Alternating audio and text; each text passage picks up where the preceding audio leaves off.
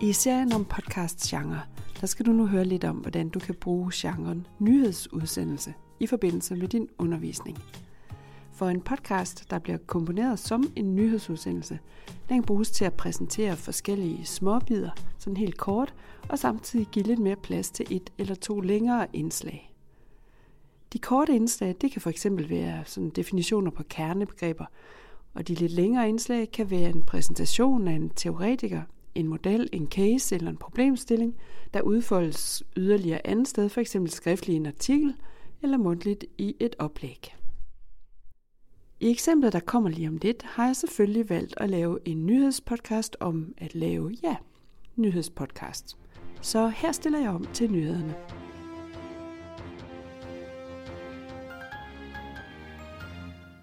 Godmorgen og velkommen til podcasten om nyhedspodcast i undervisningen. Det er tirsdag den 14. januar. Jeg hedder Rikke Godfredsen, og her kommer overblikket over indholdet. Podcast ses i stigende omfang brugt som en del af undervisningen. Med produktion af podcasts kan studerende for eksempel lave en nyhedspodcast som en måde at lave en opgave på digitalt. Det tilgodeser både studerende, som er gode fortællere, studerende, der lærer gennem lytning, og alle dem, der har lyst til at lære et nyt format at kende. Senere i udsendelsen fortæller to studerende om, hvorfor de har valgt at lave podcast om forskning. Fordi at det, forskning det virker tit som sådan noget, der foregår på støvede tavler, og støvede bøger og støvede biblioteker. Og når man går som almindelig studerende, så er det sådan et kæmpe stort hierarki, ikke? og så kigger du op ad den der rangstige, ikke? og det virker bare så, så fjernt og så langt væk. Og hvad fuck har det med mig at gøre? Men først et par korte indslag. Nyhedstrikanten, der er kendt fra journalistikken, giver en god struktur for din nyhedspodcast. Med nyhedstrikanten fortælles pointen først som overskrift, og så uddybes de næstvigtigste ting, og til allersidst de mindst væsentlige detaljer. På den måde kan nyhedstrikanten for eksempel begynde med konklusionen, derefter udfolde analyser og diskussion, og til allersidst præsentere metoder og begrebsopklaringer. Har du lagt mærke til lydsiden af den her podcast og til skilleren, der lige blev brugt? Når du arbejder med podcast, erstatter skiller papirets layout med markering af kapitler og afsnit. Baggrundslyden eller lydtapetet kan bruges til at understrege stemningen. I den her udsendelse der er der ingen lydtapet bag de vigtigste historier, mens de korte nyheder alle har lydtapet. Pas på ikke at blive så optaget af baggrundslydene, at de træder i forgrunden, og sørg for at både at variere mellem lyd og stillhed og mellem kortere og længere lyde. Bruger man en podcast sammen med for eksempel en teoretisk model, som er nødvendig at se et billede af, så kan et link til billedet enten i et learning eller i podcastens show notes let gøre det muligt at vise et enkelt billede. Har du til gengæld brug for at vise mange billeder, så skal du nok hellere bruge video end lige podcast. Stemmen er et vigtigt redskab, når du spiker nyheder. Stå gerne op, når du spiker, og vær tæt på mikrofonen. Tal i et ret frisk tempo. Lytteren er jo vant til at høre på, at folk snakker. Og tal ikke for højt i volumen, eller i for højt pitch. Det er sådan den lyse og skingerne del af din stemmes toneleje. Og vend eventuelt hovedet lidt væk, når du trækker vejret ind, så der ikke kommer sådan nogle blæsebælsagtige lyde, der skal klippes ud, efter optagelsen er færdig. At få navne og titler korrekt er lige så vigtigt i nyheder og podcasts i det hele taget, som det er i en skrevet opgave – Derfor kan det være smart at øve sig på at udtale både navne og titler og tilhørsforhold, så du ikke lige kløjs i det, når du først skal til at indtale, at for eksempel Helle Munkholm Davidsen er forskningschef for Center for Innovation og Entreprenørskab på VIA University College. Puh. Podcast er blevet et populært medie som en del af undervisningen, både i den del af pensum, som underviseren tilrettelægger, og som en del af den digitale produktion, de studerende skal stifte bekendtskab med i løbet af deres studietid.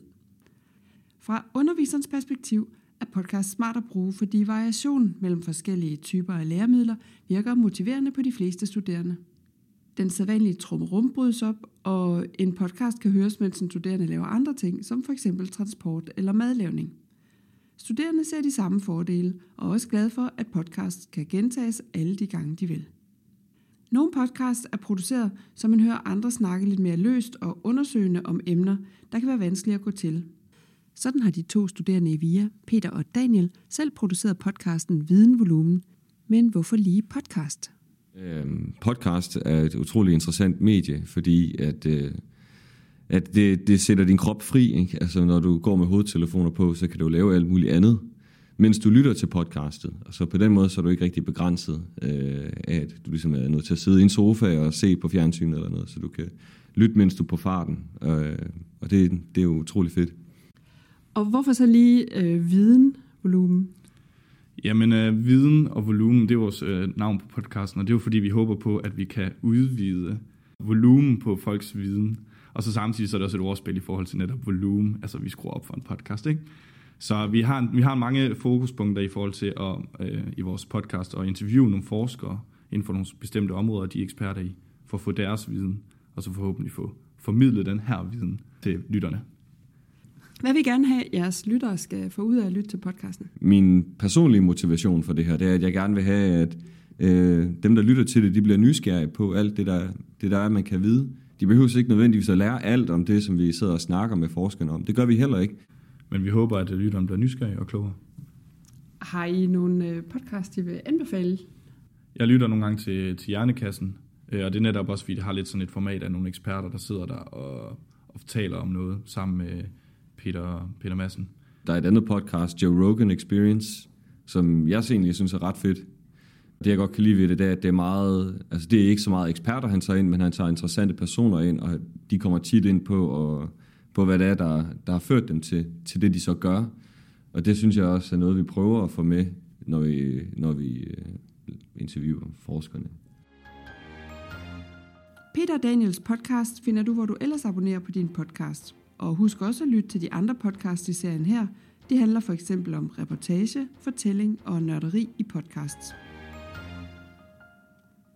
Det var dagens podcast som nyhedsudsendelse. Du kan downloade et schema til at strukturere din egen nyhedspodcast på It's Learning. Ha' en god dag.